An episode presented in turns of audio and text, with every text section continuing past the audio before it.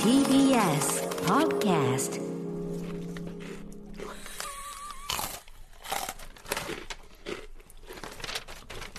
もぐもぐしてんだよね、まだね。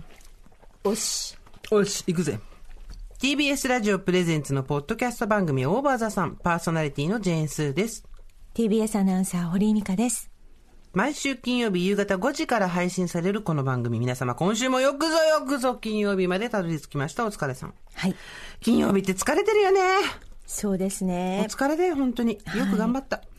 私たちはまだねこれ実は収録してるのが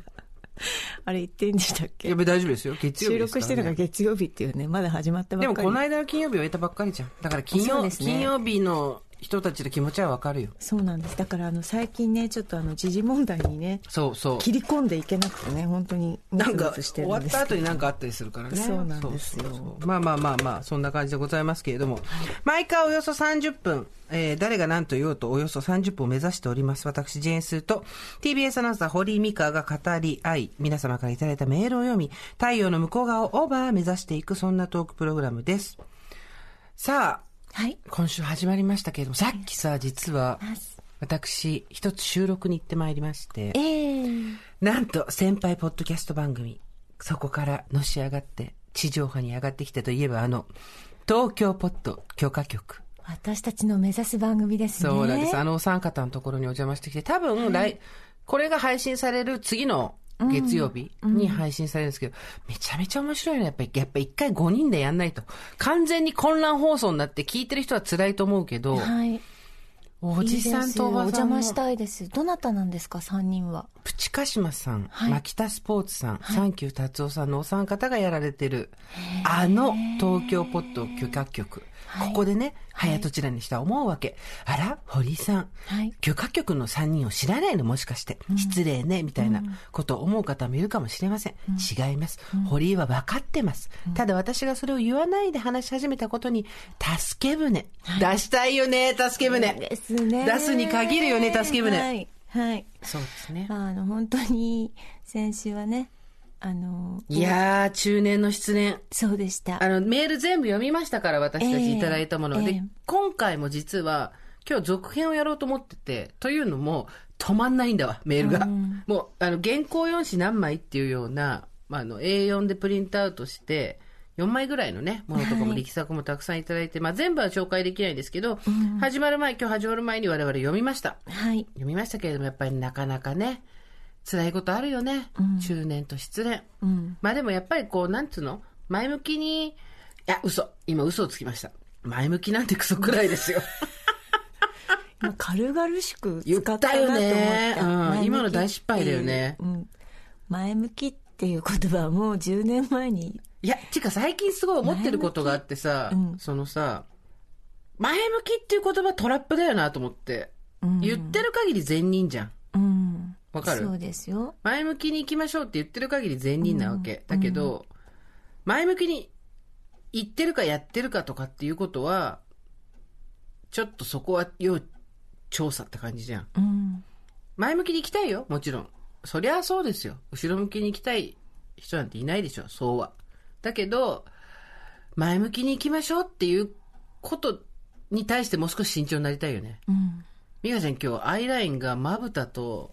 の際とまぶたの間先に、週はすごく褒めてくださったのにそうそうそう先週は、美香ちゃん綺麗だよだったんだけど。 先週あのほらセクシー A か A のんかコントだったでしょそうそうそう A か A のんかコント A のんか違う違うコントでしょそこじゃない、アイ ライン。アイラインが目の際より2ミリぐらい上。だから、目の際空白アイラインっていう状態になってる、今顔が。でも今ちょっとなんか私はこれ失敗ですけど、はい流行ってるらしいですよずっとあの上の方にアイライン引くのマジで本当です本当でえすでもそこれは間に白いとこはあっていいのあこれはあのーそれ前向きこなれはの嘘っぱちですだよね。はい、うん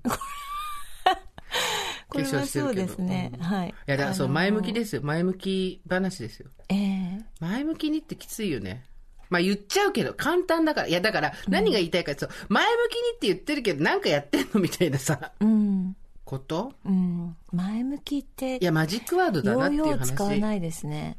あなた使わないね。使いません、あなた言わないねはい確かに前向きに頑張りましょうとか、ん言わないね。 演技はないですね。前向き、うえ前、汚いよ。汚いよ。わ、言わないね、確かに。そうですいや、なんかさ、まとめの言葉としてはさ、私も今、つるっと思わず使っちゃいたくなったぐらい、便利な言葉じゃん。マジックワードじゃん。だけど、なんで使わないのじゃあ。前向きではないからですね。やっぱり。でも、後ろ向きではないでしょそうですね。ただもう、あの、なんか死ぬ日に向かって生きてる ので。もうさ、その話何回してんのさすがの私でもこのポッドキャスト同じ話をするでおなじみの、あの、あれだって分かってるよ。もうその、だから逆算人生やめろ よ。私は巻き菱をこうやって巻いていくんだよ、ちゃ んと。巻き菱っていうのは忍者のやつでし ょね巻き菱を巻いたらさ、自分が言ったら足の裏ブスブスだ。から巻いて、人のところに巻いていくのをこうやって、あなるほ私どねはこうだから近寄ってこないで。こうだあからあ、なるほ近寄ど、ってなこるない。でほどうっん、てやなっるてほんどね。うの。んまあまあ、そうですよ。あ、でも、すがすがしいですよ、ですから。本当に。前向きにって言わないね、あそういえのばね。死っていう言葉自体が、うんまあちょっとこうネガティブかもしれないので、あなたたちは引くかもしれないんですけど、一週間後に死ぬとか明日死ぬとか思うともう今日が精一杯です。まあそうね、まあそうね今日。は前も後ろもないよって話だよね。前も後ろもそうなく、ですただ生きるっていうこと。そういうことです。だであだから今日も、まあ今日もやったっていう感じ。まあでもさ、そのポジティビティっていうんですかね。いつからだっけ、ポジティブの話になったのって。いつから覚えてる、ポジティブ、あ、私、あの、ミス・ミナコ斎藤だよ。あーミス・ミナコ斎藤の本が、ポジティブなんとかだったんじゃないそうです、探してみるわ。ミス・ミナコ斎藤知らない人は自分で調べポジテてィブ。晩餐そうなん館。ですねあの時ポジティブなんとかじゃなかった。私そこかも最初。うん、ポジティブに前向きにそういうことですね。生きていきましょうっていうのはっていうのが始まった、あ、でも違う。えっとね、超一流主義だったわ。あの人の本は。だけど、それ以外に、あれポジティブシンキングってそうだよね。ポジティブシンキングって誰が言い始めたいや、だからいミス・ミナコ斎藤じゃないやーあの、あの人じゃない、ほら。ほら、この超一流主義、私買ったもん、この小柄あ。ーすごい。そうね。それもありましたね。みんな超一流主義で画像検索して、なかなか見れないものが見れるから。ヨーロピアンハイライフ。まあそうですね。なんか、いつからかそういう前向きワードっていうのがありましたね。いポやジ、ティブシンキングってきたよね。うん。まあまあまあまあ、前向きですよ。いなや、んていうのん。そんなに別に、あの、うん。進むことに、あれでもないですよ。でも、なんだろう、いわゆるポジティブシンキングとかじゃないじゃん。うん。まあだから我々もね、負けへんでみたいなね、うん。耳障りのいい言葉を言ってるけどう、ん。負けへんでなんですよ。てか、負けへんでは、ちゃんと動いた言葉かっていう話なわけ。ああ。動いたこと、動いてる言葉なのかっていう、その、どうを伴わない言葉っていうのは、うん。やっぱり、角分かされがちじゃんうん。ポジティブシンキングとかも、うん。言った途端にさ、ポジティブになった気になるじゃん。んだけど、なわけないじゃでん。も、その、負けへんで、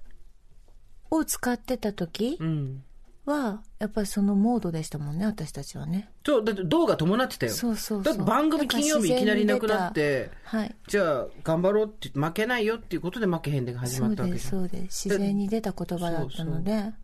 どうが伴うか、どうって動くね。動くが伴うか、それとも、口先で言ってるだけかっていうのは、ちょっとこの年になると特に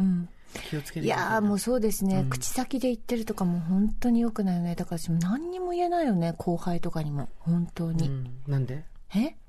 詳しなんく。かちょっと歌舞伎揚げ超明太マヨ食べてもいい あのさ、ちょっとなんかさちゃんと聞いてくれるいてる歌詞食べながら聞かな私今日マニキュア塗りながら番組やろうと思ったら置いてきちゃった。い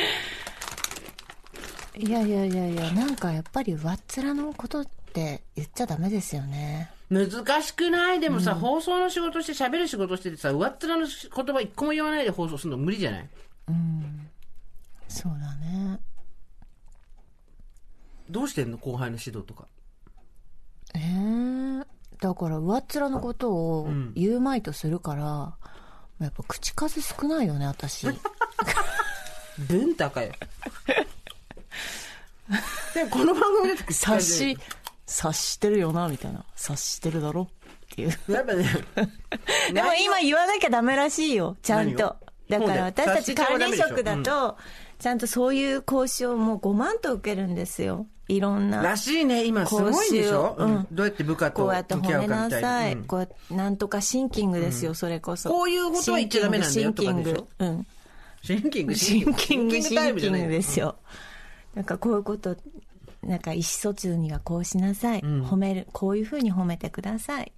だからもうなんかいやいいことなんだけどやっぱりなんか昨日の番組こうだったよねとかなんか元気大丈夫とかってまあむやみやたらにこう飛び交ってたりするとまあいいことなんだけどあれあれ姉さんそれは心の底から言ってる言葉ですかみたいな、はいはいはい。時はうんよくあります人を褒めるのも、けなしって道があるじゃん。うん基本けなしは道があるとこに生まれるからさ、うん感情が動いたり心が動いたりしたからそれが出てくるわけじゃないでうすか。んでそうも、褒めってさ、やった方がいいこととそう推奨されてるから、ん道がなくてもう、んそうそうやっちゃうんだよね。うんツールとしてね。人が来たら反射的に言うみたいうんう。なんことになりつつあるので今でもそういうのうまいじゃん。え私、うん。女性としてはやってきたでしょだって。あ今まではやってきましたよ、あ、いや、やめんのえやめんの何それ、女性としての。感動するっていう話ですよ、いね、や、なんか感動とかもそうだけど、まあ素敵な髪型みたいなの含めてさ。いやそれはだからそれはビジネスとしてはやってきましたよ、やってきましたけれどもなんか後輩との付き合いはそうじゃないじゃないですか、別にまあそうだよね。ビジネスじゃないか。あ、まあだどこまでをビジネスとするか問題ですよ、これ。うん、だからアシスタントで入って、何かパーソナリティさんがいた、うんスポンサーさんがいた会社のお仕事相手がいたの時はもちろん頑張ります気よ持ちの良くなる会話っていうのをね、うんうんするよね。そうですそうですんまあでもそれもさ、嘘じゃなくて虫眼鏡を持って歩くってことでしょ、うんもうもちろんももうちちょろんっとのことをうん拡大して。感動したことを口に出すっていうことです、うはいあた星が綺麗ですねあ花が咲いてますねっていううんことなので、はいただまあそのコミュニケーションをどこまで取るかっていう話だよね。うん、そのポジティブシンキングじゃないけど、型になってんだよな、今うな、ん、そうな全の部そうフォーマットになってんだよね。うん、だからこれが続くと本当に褒められてもなんかそうだね。うん何本当って思っちゃうかもしれないよね、フォーマットとしての褒め上手な人っているからね。うん、誰とは言わないけどさ。うんなんて言うんだろう。褒めってさ、テクニックじゃん。うんけなしもテクニックだけど、けなしはテクニックがある人は、 ぶ一発でブズッと刺しに行くか、ゲラゲラ面白い話行くかだけど、褒めってさ、パターンがあって、こう、腐してるようで実は褒めてるとかさ、うんうんよくそんな細かいとこに気づきましたね、みたいなことで、こう、バリエーションがあったりとかさ、うんで、やっぱり人がうまいことやってるとさ、ちょっとうん真似したくなるっていうか、自分もできるようになりたいなと思ったりするわけよ、私も。うん人を褒める。でもなんか、褒める相手が主なはずじゃん。本当は。相手が。褒められてる人が。だけど、褒めてる自分が主になっちゃったりするようなこともあるよね。あるうね、ん。あれ良くないね。ういんや、だからさ、その書生を見本に、当に思ってないよねってもう明らかに周りで聞いててなんか、うん、辛い辛いって そうね。ね、思う時あるよねご挨拶で言ってるだからそ結局そのポジティブシンキングの話に戻ると、どうがあるかないかってことですよ。そうですね動き、動き。動きを伴った言葉かっていうことですよ。うんそうですね まあ、ここの番組は動きゼロですけどね。うんちゃんと理由や原因があっての出てくるちゃんとした穴掘って出てきた言葉なのかっていうのはちょっとわからないですね。まあでもさ、文章書く仕事とかもしてるからさ、もう手先で書こうと思ったら全然書けるわけ、本当に。うん、よくないなと思う。だからかといって毎回地平道を吐くような思いした文章をさ、載せる媒体も選ぶよって話じゃん。加減が難しいよそうですね。ね加な減んかが。忙しいでしょいろいろお断りになって。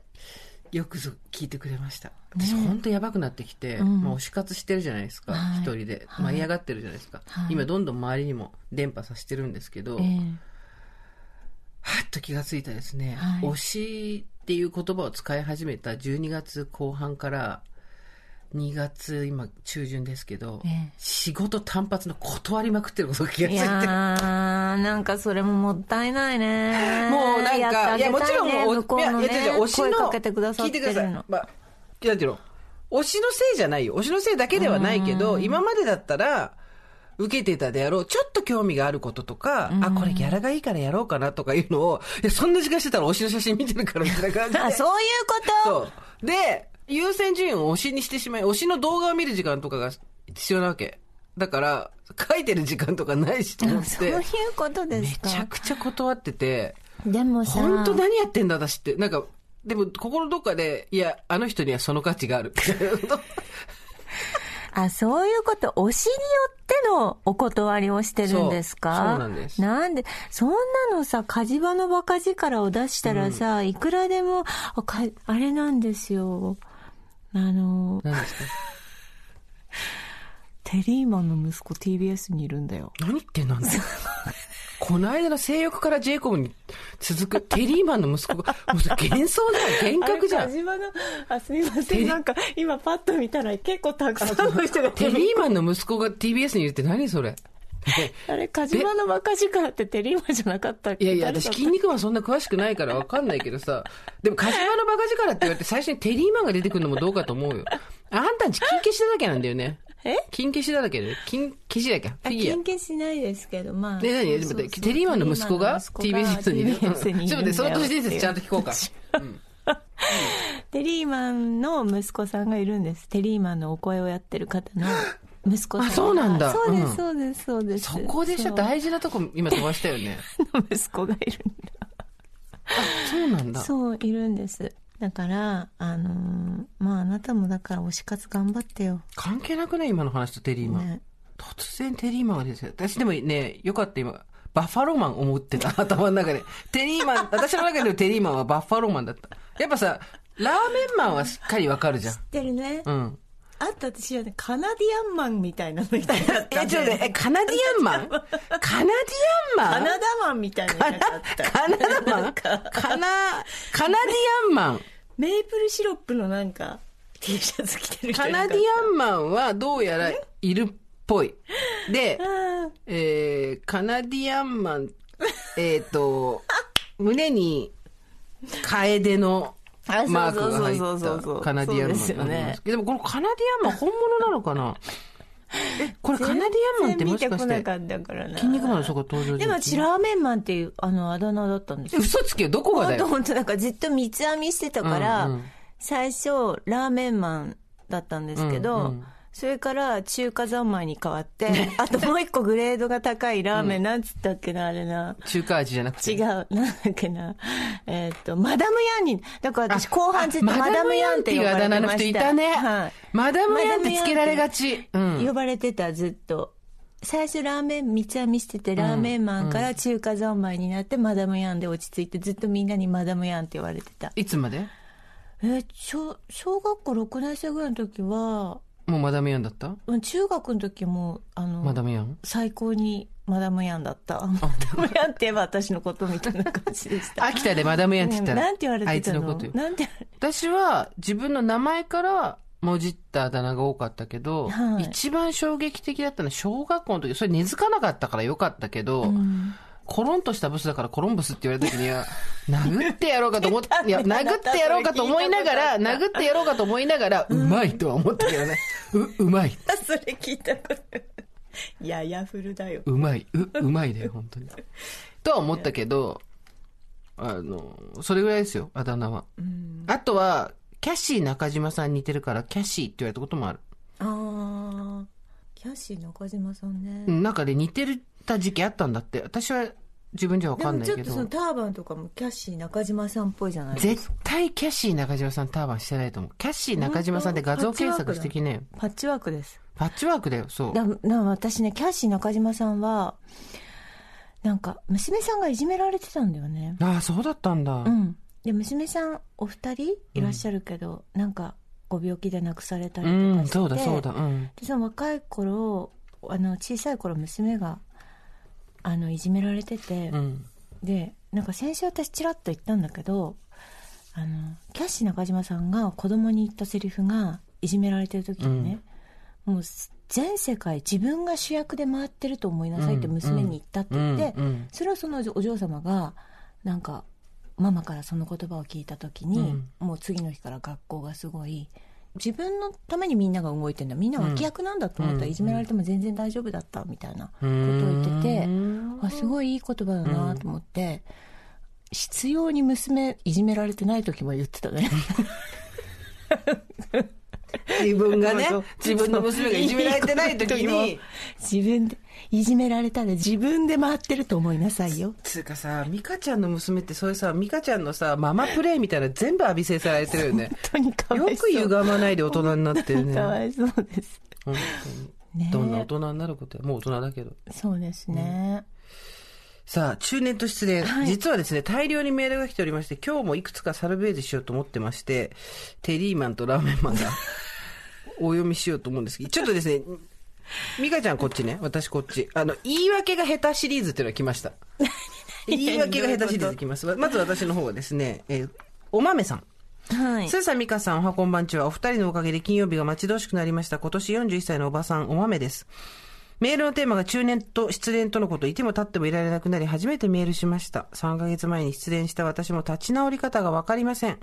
もともと恋愛が苦手、セックスが苦手で、コンプレックスもあり、交際経験も数えるほどしかありませんでしたが、人生を共にできるパートナーが欲しいと思い、38歳で結婚相談所に入会、40歳まで頑張ろうと決めて婚活を始めました。たくさんの方にお会いし、デートを重ね、えー、た方もいらっしゃいましたが、ピンとくるしっくりする方がいないまま、あと1ヶ月で40歳。さあ、どうしようか、続けるか、諦めるかと考えていたところに、現れたのが12歳年上、バツイチ。12歳の息子、過去同居はしていないが、いる彼でした。彼からのアプローチが熱烈で、彼は関東、私は九州といきなり遠距離でしたが、毎日のメールのやり取りや LINE のやり取り、何度かオンラインで面会し、少しずつ私も惹かれて好きになってしまいました。コロナ感染のリスクもあるため、1ヶ月に1回から2回会えればいい方でしたが、彼が飛行機に乗って会いに来てくれて一緒に過ごく時間が本当に幸せでした。苦手だったセックスも克服できました。私の仕事は専門職で全国どこでも働けるので、結婚したら彼のところに行く気持ちになっていました。ところが、交際を始めて半年が近づいた頃、だんだんと連絡の回数が減ってきました。たわいもないやりとりの内容は変わっていないのですが、気持ちの距離を感じるようになってきました。そして、半年を過ぎた頃、彼から別れを切り出されたのです。理由を尋ねると、ここからです。理由を尋ねると、息子と面会した後、ちょうど息子が大きくなった年月と同じだけ、私と年が離れていることを実感した。年齢が離れすぎていて、私と結婚することはできないと思った。これよくわかんないですよね。息子の生まれてから今までの年月と、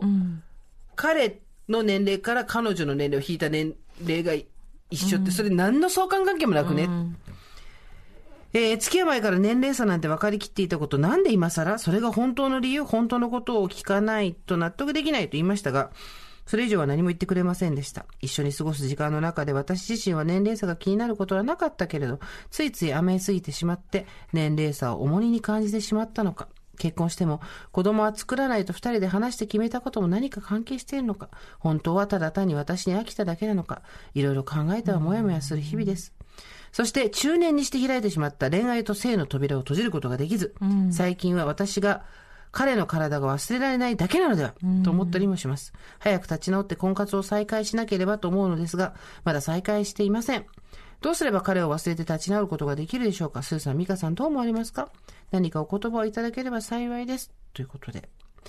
スーさん、ドラマ楽しみにしてます。お二人ともお体ご自愛ください。今年は芽吹きたいお豆よりということで。おいくつとおいくつですかえーお豆さんが41歳。で、向こうが12年上だから53でしょ大したことねえよね。全然だよねこので、てか、いや、まあ、とにかく本当に理屈が変よ。息子の年齢と男の年齢引く女の年齢が一緒だから、付き合えないって、全く意味わからんよね。てか、もうちょっとマシな言い訳考えろって感じじゃない、まあ、なんか理由が他にあるのかもしれないけど。まあ、でも、どうしたら立ち直れるかってもうそれ待つしかないですよね。時間に全かけ。そうですね時間が解決するのを待つ。 41はまだわいけるよ、41はまだ全然いけるよって、多分私たち58の人から思われるの。行くよ、私は行くよ。私は行くよ。ずーっと最近は頭の中をアイビルサバイブが流れてるよ。 50からねそう折りですよ返そうとしてるんですよ私たちござむしりですよ。本当ですよわからない人は調べてちょうだい。まあ、言い訳下手第一弾でした。うんいやでもそっか男性がねその言い訳はないんじゃないのっていうね。言い訳下手パート253歳未婚男ショーンと申しますゲイです先日出会い系の掲示板で素敵だなと思った58歳の殿方の書き込みにレスポンスメールのやり取りが始まりました、ん今月22日に都内某所で会うことを約束し顔の画像を交換することにその殿方のお顔は俳優の平泉成さんにで悪くない、僕は若い頃カルロス・トシキに似ていると言われた自分で言うのも恥ずかしいけど甘ったるい顔立ちです、と画像を送信しましたすぐに返事が来ず翌日になってごめんなさいとメールお僕の会社の後輩と、君は顔がそっくりで、君とやつの顔がダブるから、君とはセックスできないと言った趣旨でした。下手くそな、そんな理由あるねえ。後輩と顔が似てるんでセックスできませんって。そんあーな理由あるめちゃくちゃじゃん。はぁといった感じです。断られ方が斜め上すぎて、君の顔好みじゃないんだよね、と言われた方がよっぽどマシでした。まあその方途中から既婚者だと告げてきたりと、こんな形でご縁が切れたのはラッキーだったのかもしれませ。そうんね K さん、あばよ、以上、ゲイの恋愛未満話でした。追伸今 VIO 脱毛中です5回コースの2回目まで終了しましたリスナーの方がおっしゃっていたように白髪にレーザーは白髪にレーザーは効きません、現在白くて細い陰毛が生えてきていて仕上がりに不安な今日この頃ですそうなんだね。コロナ禍の先が見えませんがお体に気をつけてご自愛くださいえー、これはですね、その言い訳はどうかなと思うよ。その理由はどうかと思うよっていうシリーズ。もうちょっとうまくやれっていうね。うんこっちはね。うんえー、ラジオネーム、大場座さんネーム、エリさん。はいスサミカさん、おはこんばんちは、いつも金曜日の夕方待ち遠しいです。私は26歳の時に結婚、33歳で離婚しました。今から6年ほど前離婚して引っ越して、だから今39ね。ものすごくスッキリした気持ちになっている頃、引きこもってはいけないと、写真教室に通い始めました。半年ほど続けた頃、写真を通じて知り合った男性とちょっといい感じになり、一緒に写真を撮りに行ったりしました。5歳年上、40代の入り口に立っている独身男性実家暮らし。ある日、桜を取りに出かけた帰り道、車で自宅近くまで送ってもらいました。車を降りようとした時、僕と付き合ってと言われ、久しぶりの告白に予感はあったものの驚き。ただやはり、きちんと話をしておいた方が良いかなと思って、実はバツイチであることを彼に伝えました。過去のことを少し話し始めて5分も経ってないうちに、ごめん、親を説得できないからなかったことにしてよ、しと言われて振られ ました。これさ、言い方面白いねねえ自分は情けない大人ですって言ってるの同義じゃんこすれごいね。親を説得なんかでもしそねこまで言うの気持ちいいですね。気持ちいいだってほら、それけどはさもう世間一般的に絶対に言わないセリフじゃないですか。そう絶対アウ言っちゃいけないセリフをアウトのそうそうそう堂々と言うっていう、そのすがすがしい、なん、なんでしょうね。はい。一体何だったのか周りの友人はもう結婚してる人も多く、またちょうどこの頃に会社の友人の結婚式も多かったので傷をえぐられるような感じですうんということでこんなうんごめん親を説得できないからうんなかったことにしてってさみんななんかなんていうのその言い訳もうちょっと考えてから別れ話始めた方がいいよ ねとっさに別れ話とか断りっていうのとはっさに言っちゃうとそうなっちゃうのかしら。どういうことなんだろうね。ななんかその後輩に会社の後輩に顔が似てるからセックスできないとかさじ息子の生きてきた年齢と君と僕の年齢差が一緒だからどうい結う婚できないとか思考回路なさんですかねちょっと下手くそだよねうん。別れがね、まあでも別れが上手い人なんていないか混乱、わざとこう混乱させるっていう こと。えクエスチョンマークえっつっってて思ってるうちに去っていくっていう手法なんじえゃなラいでメすか。マンって思ってるうちにえテレマ ンラメマンって思ってるうちに去っていくってことねああ面白いですねねうんなんかなんかあれですか 面白かったデートの話とかないんですかデート、んデートしてないよあの、10年前デとか20ー年ト前したいなとかデートしたいな今だってデート物理的に無理じゃん今そうですね。手をつなぐ前にアルコールティッシュで手を拭きましょうみたいなことでしょそうね。デートねデートしたの最後いつ ?20 年以上前でしょえのだ旦那かでしょら、あ、そうだと思いますよ。それ以外のは不。全然ないい。あ、でも私ね、男性と二人きりっていうのはね、たまにあるんですよ。お、どんな時あの、普通に、朗読の練習する時とか、 あの、いやでもね、これね、大丈夫なのかなと思え、でも先生でしょ人に、そうそう言われるんだ、えそれ大丈夫って言われるんだけど、周りの人に言うと。だからスタジオとかを借り切って、そのスタジオの中でも密室で2人で3時それは間ぐらい大丈夫でしょ普通にやってるのうんうんあでも大丈夫でしょっていう人もいるんだいるいそるいれるが一緒に出てきた時とかそんな一緒の密閉空間で2人でいて大丈夫っていう心配をしてくれる友達もいるんだけど、なんでそんなさ社会実験じゃないんだから男女二人密閉したところに入れといたらなんか起こるわけじゃないでしょうがだけどもう全まあだからそれはもものの考え方ですよね全然私はそこで別にときめいたりもしないので、普通にあとなんか私2年ぐらい前なんですけど、えっとサントリーホールにコンサートをはいを一人で見に行って、はいマイスキーっていうチェリストだったんですけど、で私あまりにこう感動するといつもそうなんかオペラとかクラシックとかうん一人で行くんですよ、誰も一緒に行ってくれないから、うんうんクラシック好きな人なんていないから、うんで一人に行くそういうことあとったもんねうんそう一人で行くとわーっつってなんか、隣の人とかとあーってちょっと目合ってこう一緒に拍手したうんあーよりかっとたかねみたいなねううんん、するじゃないですか、でそのマイスキー見に行った時に隣の人なんか男の人だったんですけど「わあよかったですよね」つってなんか喋って「わあ」つってアンコール終わって「わあ」つって2人でこう「よかったですよね」ってこう階段をこう上がっていってなんとなく、でお「お茶しませんか?」って言われたから2人でお茶したことはありまおす茶したのついてったのなん別に何も別にだから本当に純粋 に素晴らしいっていう話話ををして何回来てるんですか、何回ですって言って、で別れましたお茶だけしてか終わったんおだ茶だけしてあ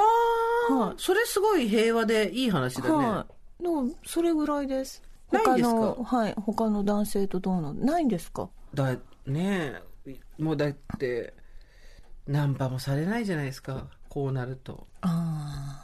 まあ、されたこと人生でねそんな10回もないですけど、あうん10回あったらいいじゃないですか。あ9回とか嘘つきは8回散と々さか。れてきたでしょいやいやいや、嘘つきがいやいや。私の友達この間されてさ同い年なのあにあへえびっくりしたって言ってへえ、何た47でしょその子、で恵比寿で、んよかったらワインでも」ってへえあ素敵でほ今から思えば絶対ついていけばよかったもうこう大人だからねついていけばよかったのにあまりにびっくりして「ないないないないないない」っつって電車乗っちゃったんだ って「ないないないないないない」っつってあすごいわかりますわかるよねはいね私、うん実は半年ぐらい前に銀座で声かけられたいい時はな何、うん後ろの方からついてきて、なんか買ってあげますよ。買ってあげますよ。嘘買ってあげますよってついてきてからないってもならいえばいいじ ゃん。ないないないってとは言いませんけども、なんかもう何にも言わずにこうやって、あーっつって、あーっつってなんか、あの、あ、前を。もらえばいいじゃん。 何でもなわけないじゃないですか。買ってくれるでしょ、だって。何か買ってあげますよ。買ってあげますよって後ろ銀の方座から。にちょっとした土地でも。ナンパなあ最後30代後半じゃないかな、私も。40入ってからは多分ないと思ありましたね、そんなこともね。う。うん、されて。まあでも本当に万が一の出来事だからさ。うん。でもこっからが大変だよ、もう。なんか私たちいいですね。この先週はちょっとあの、外す先週は年がいもなくね、ちょっと外れすぎそそうういやでもこれで調整していくんですよやっぱそうですね毎週あれでいくとオーバードーズだからオーバーサンジェスオーバードーズになっちゃう からやっぱこの白鳳堂の夜景にしっぽり合う会話をして少ますしこうおお抑えて抑えての週もあっていいじゃないそうですね前の時もそうだったじゃない、ええ聞いてる方も疲れちゃうようまいですよね、うんギャーギャーだとねそうそう先週ちょっとなんかやや受け度がなんか自分たちで盛り上がりすぎでしたねあれはひどかったねよくなかったひどかったあれはねよくなかった久ですしぶりに聞いてあの久しぶりにひどいなと思った、はい自分でひどいなと思いましたあ、毎週ひどいなと思うけどさ、はいえげつないなと思います、ね、でも何喋ったか覚えてないんでしょもううんまあでもそっかいいデートはなんかなんかあこのデート良かったなっていうのはないんですか昔のデートってことでしょええ私でも一個すごい覚えてるのは、今に通じることだけど、20代後半の時に、当時付き合ってた彼氏とデートするっていう時に、千葉のだだっ広い広場に連れてかれたの。ねえ何にもない。遊具とかもないし、何にもない。で、ね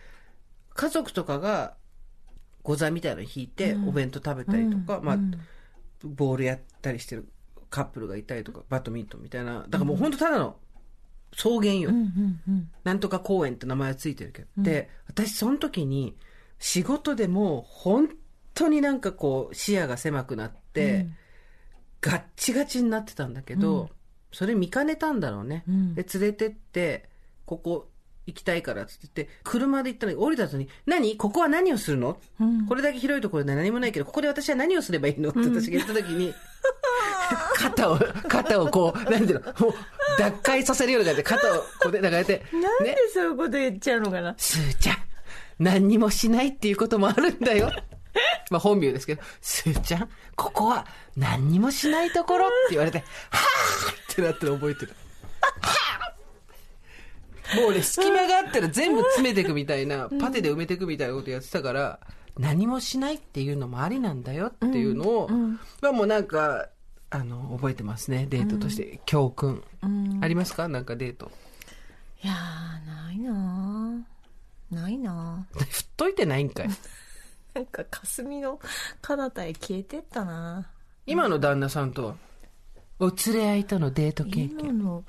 今の旦那さんとそうですねあ最近2人でねなんかねあの大衆食堂行ってんですよなんでよくデートじゃないんですけどえ土日とかにそうそうそうそうそうごなんか飯作らずにそうなんか富士見食堂みたいな、うんうんうんそういうとこにね何食べんのえなんかさカツラーメンとかさえカツラーメンって何 あカツ丼が入ってるラーメンカあのツカツが乗ってるラ ーメンチャあのチャーハンじゃなくてあのさ焼き飯とか、はいはいはいはいもやしそばとかね、そういうのをあ食べてじゃあ町中華ってこと大衆食堂って町中華とはちょっと多分違うんだと思う多分60年代とか70年代にからあるような、うん昔からのその中華も何でもあるよみたいなそうそうサバの味噌煮もあるよそうみじゃたいなとこでちょっと先々週ぐらい、うんなんかとっても良かったあのえっ、とちょっと遠くのね方のまあ食堂に行ったんですよ、ううなんで食堂行ってん のそしたら、そしたらなんかあの、ソースカツ丼を食べて、うんもう私ラーメン食べて、みたいな感じだったんだけど、なんかあの、家族で来てるっていうかさ、うんお父さんが子供、男の子二人、小学生連れてきてて、で土曜日の夜だったんだよね、うん夕方、うんで、なんかドラえもんが、あの、その食堂の古いラテレビでかかってて、ではいドラえもんやってて、で、なんか子供たちがさ、なんかお父さんにソースカツ丼さ、お前ら何一杯食べんのとか言って、お俺一杯食べるってみんなでこう、3人で来てたんだけど、うんうんお父さんと子供2人と、3人でさ、なんかさ、あの、てん、 そのなんかソースカツ丼食べてさ、ドラえもんの映像見ながら食べてる、その子たち見て、もうめっちゃいいなと思って、平和の平和のモザイクみたいな感じでねうん土曜日の夕方にあるべき姿だなと思って、見てた。そういうのね、あの、うん正解って感じするよね、んダメよ、これで正解決めたらダメよ。これで正解を決めたらダメだけど、これを正解と思ってしまう心も、私たちは否定しないよ。そう。で、すドラえもんからしんちゃんが始まって、あなーもうんかすごそいれをずっ鉄板鉄板と、なんかこう、食べながら子供たち見ててさ、正解って思っちゃうよね。で、脇の方の私と旦那さんが、あの、老夫婦が二 人、可愛くないって言って、ずっとボソボソって食べてるっていう光景でした。まあね、そういうものにとらわれますよね、やっぱり。あの、家族でいる姿とかを見ると、あいい、でもいいよ、なんか。よかった。あ、あんたはいいよ、そっち行けたから。いやいやいやいや、そういうこことじゃなっくちてのさ、ここ戦争だよ、こっから。悪いけど。ねえやる気あんのかおい。兵力すごいぞ、こっちは結構。いや、だから、そうそうそう。だから、いや、だからあなたは、それで、懐かしいなとかいう気持ちになるけど、こっちとらさ、できなかったな、みたいなあ。ー結局そっち、これ、で、で、それが正解だとは言わないよ。うん。本当そ正解だと思わないけど、ただ、それを正解だと思ってしまう気持ちも自分の中にうん。あるし、撲滅できてないし、それは。あれはできんかったなみたいなさ、懐かしいっていうかあれよあのこう日本なんかこう古き良き風景としてよ、んなん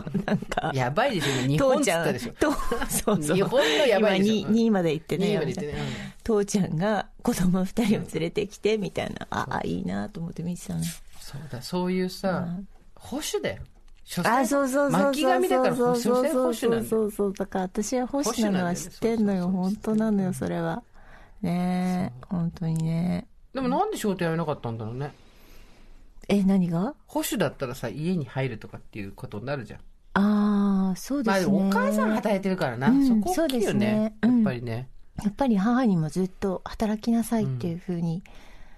まあまあ言いはしなかったけど姿見てますからねうんね親うのんその環境は影響するよね、うん、そうだねど保守だからなそこはね,、ねでもいやでもそういうのを見てポワーっとなるのはある、うんなんかさ私はあそこまでなれなかったなみたいなのってないの何私で言うとこの家族3人子供あ家族4人、子供2人いて、うんお父さんお母さんみんなで手つなぎながら歩いてるみ夕暮れみたいな、そういうこうなんか幻覚みたいなのあんじゃん、うんうん幸せの幻覚みうたいな、んうんあれできなかったなみたいな、うんこう後ろ向きになる気持ちだったりとか、うんチッってなるような気持ちだったりとか、まあまあ苦虫ですようん端的に言えばテイスト・オブ・苦虫ですようんはないんですか堀井さんはあれできなかったなみたいうな、ーんまあありますよね何なよんかねなんだろうな誰かを見てああ私はあれやれなかったなああまあみそういうのはないねそういうのは、たいなまあやりきってるもんなあんたな、うんそういうのはないかもしれないですねそれはすごいと思う、うん、だからもうすんなりこうなんかそうです、ね、欲がないよねだからねまあそうだよねやりきった感は私より全然あるんだろうなだからほらまあ町田で暮らしてるうんのが別にどうだってことでもないけれども別に私は町田でいいと思ってるし、 てか町田好きすぎでしょ町田でうんいいと思ってるしそうなんですよだからそのステップアップしていこうっていうあんまり上上っていうのがないないんじゃないですかわかんないそれかなあどうだろうどうなんですかねうんどうなんですで我々だってほぼ同じ時期に生まれて、はいまあ、場所は違ったけどさう、ん同じ時代に生まれてこんだけ違うで仕上がりになってるわけじゃない、うんうんだから、まあ、どっかで選択選択を重ねてこうなってるわけですようんでだ堀さん自身がさその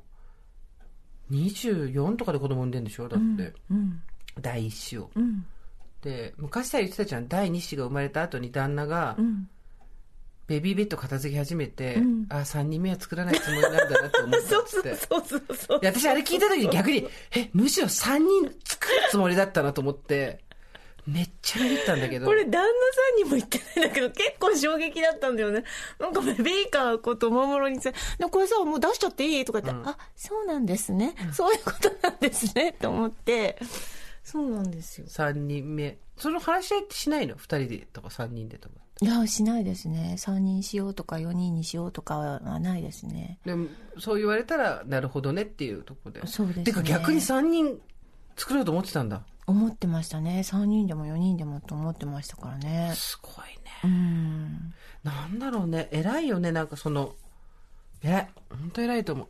いやいやいやいやいやどれが偉いかは分かんないですよまあねそ、んなまのあね、そりゃそうだよね。うんまあそうですよ。もうどれが偉いかわかんないけど、なんで偉いって言ったかちょっと、私にはない価値観だから、うんすごいなって思うってこと。うんうん、そういうことですよだから全然ああなたと私は違うじゃないですか知っ、てますよ。はい、違いすぎますよ。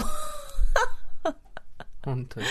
いや私はやっぱあなたは私のここでは生きられないと思うし、うん、無理だと思う。無理でしょ私はあなたのとこうん絶対無理だもん、そうだよね。絶対無そうだよね。だ理ってあなた先週言ったじゃない、型があった方が生きやすいっつって。もうもう本当無理だもん。いやもう私型があってもうもうはいありがとうございます型そのの通りに方い生きたていくだできしょますっていそうそううそう感じです自由演技が多分苦手なんだよね。そうです規定演技です、私はぎ自由演技で輝くタイプだからさ、うん規定演技すのごいね決まった振り付けすごい苦手だもん、ああそう、まあそういうことなんだよねお互い違うんだよね全然、でもね私こう先週のあれはすごいいいかと思ったなんかやっぱり母とか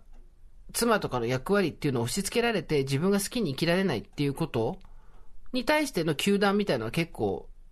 ここ何年もやられていて、うんそうじゃないんじゃないか、そうじゃない価値観もあっていいんじゃないかっていうことはあったけど、一方で、うんいや、それがあった方が生きやすいよっていう人もうんうんいるっていうことって、あんまり声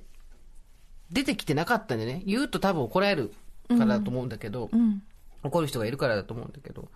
でもそこで型があった方が私は生きやすかったっていうのをうん言ってくれたのは、うん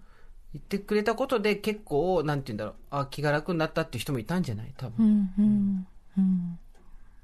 私は無理。すべての方が無理。うんどうしてもダメ。あそう別にオリジナリティに溢れたうん人生を歩んでるとも思わないし、だけど、たまたま自分の性別とくっついてる、紐づかれづけられてるじゃん、型って、性別と。自分の性別と紐づけられてる方がちょっと無理。うんでもやりたくなる時もあるんだけどね。それを。型をやった時って気持ちいいじゃん。うん型が決まった時って。うんそうね合気道とかさ。合ってる合ってる剣道とかねさ。そうそう。そうだねだから型があった方が、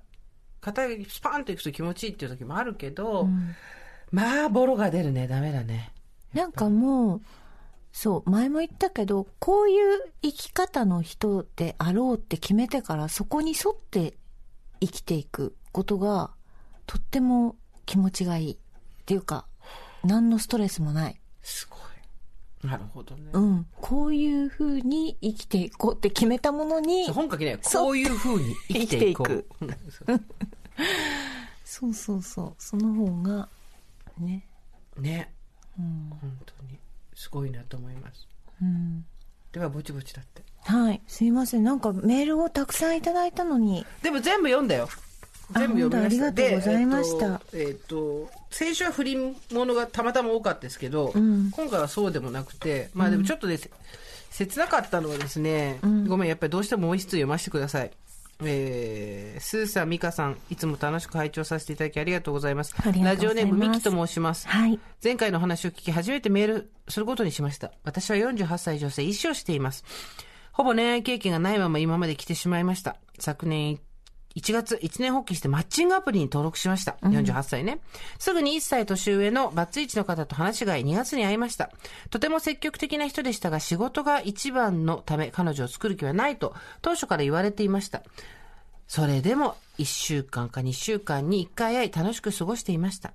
でも9月頃からこちらから誘うばかりでカラからの誘いはなくなりました。いろんな恋愛系の動画を勉強し、11月に連絡を絶ち様子を見ましたが、ほらこっちから立つと向こうから追っかけてくるってやつだね。彼から連絡はありませんでした。我慢できずこちらから連絡して1ヶ月ぶりに会いました。その時、遠曲的に冷めたと言われ、自分に男としての能力ももうないから他の人を探した方がいいと言われました。うん。私は女として見てもらえなくても友人付き合いしてもらえたらといい、彼も同意してくれたように思いましたが、私の年末の誕生日にも連絡はなく、お正月には、彼から LINE は来ましたが、それ以降連絡してません。今は他の人とアプリでやりとりしていますが、彼との日々を思い出し、会いたいと思ってします。それは彼が初めて体を許した人で、48歳ね。女として扱ってくれて嬉しかった思い出が忘れられない執着だと分かっています。恋愛系の動画で3ヶ月から半年空けて連絡するようにと言っていたので、来月さりげない LINE を送ろうかと思っています。以上が私の出演ですと言っても恋愛が始まって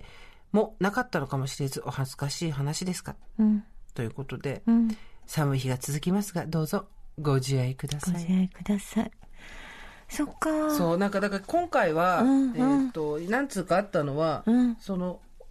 大人になるまで恋愛経験、性の経験がなかったんだけど、うん。たまたま出会った人と、うんそういうことになっ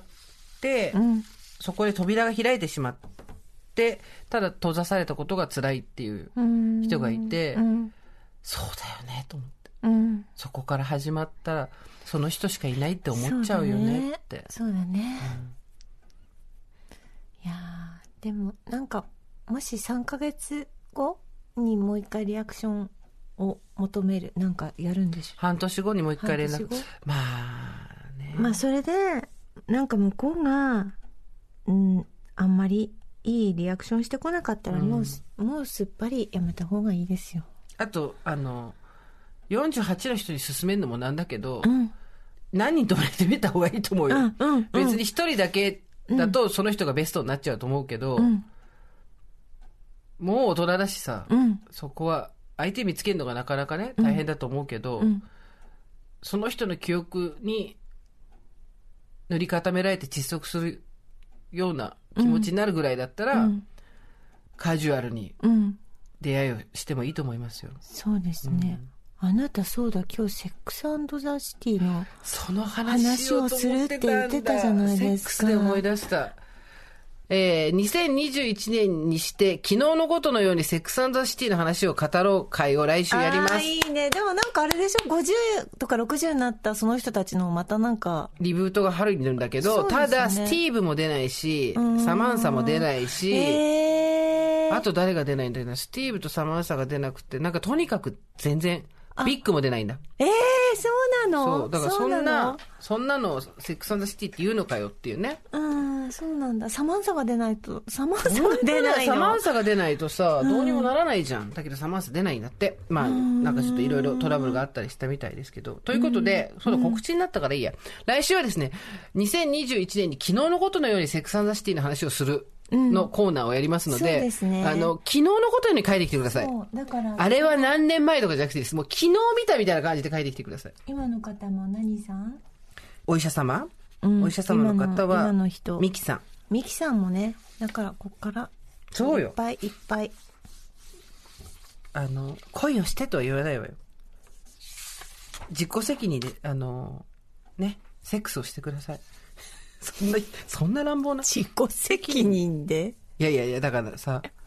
いや、一人しかしてなかったら、そりゃ引きずるっしょ。本当に。だかそうねら言ってんじゃん、私がいつも。転職とセックス一緒だって。転職と所属消失は一緒で、一回してないとすごいドキドキするけど、やればやるほどな楽勝になってくっていう。気軽になってくっていう。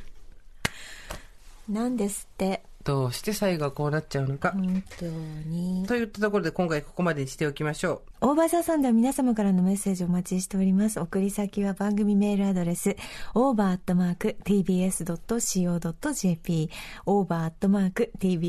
over.tbs.co.jp です。アルファベット小文字で over です。おばさん掲示板ぜひご活用ください。う。えー、ドラマが4月9日始まります。美香ちゃんは本が出ます。はい。えー、そのあたりはもうちょっと近くなったらまた話します。はい。それではまた金曜の夕方5時オーバーザさんでお会いしましょう。ここまでのお相手は TBS アナウンサー堀井美香と、ジェーンスーでした。オーバー。 TBS Podcast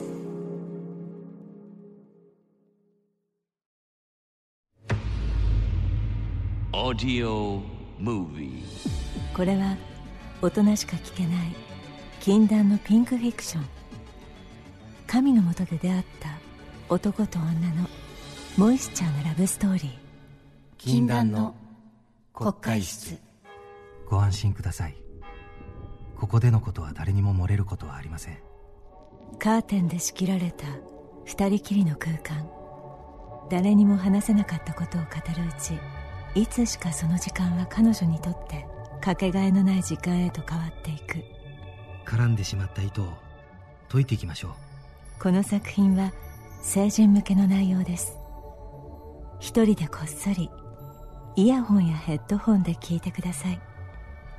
詳しくは「オーディオムービー」で検索無料で配信中です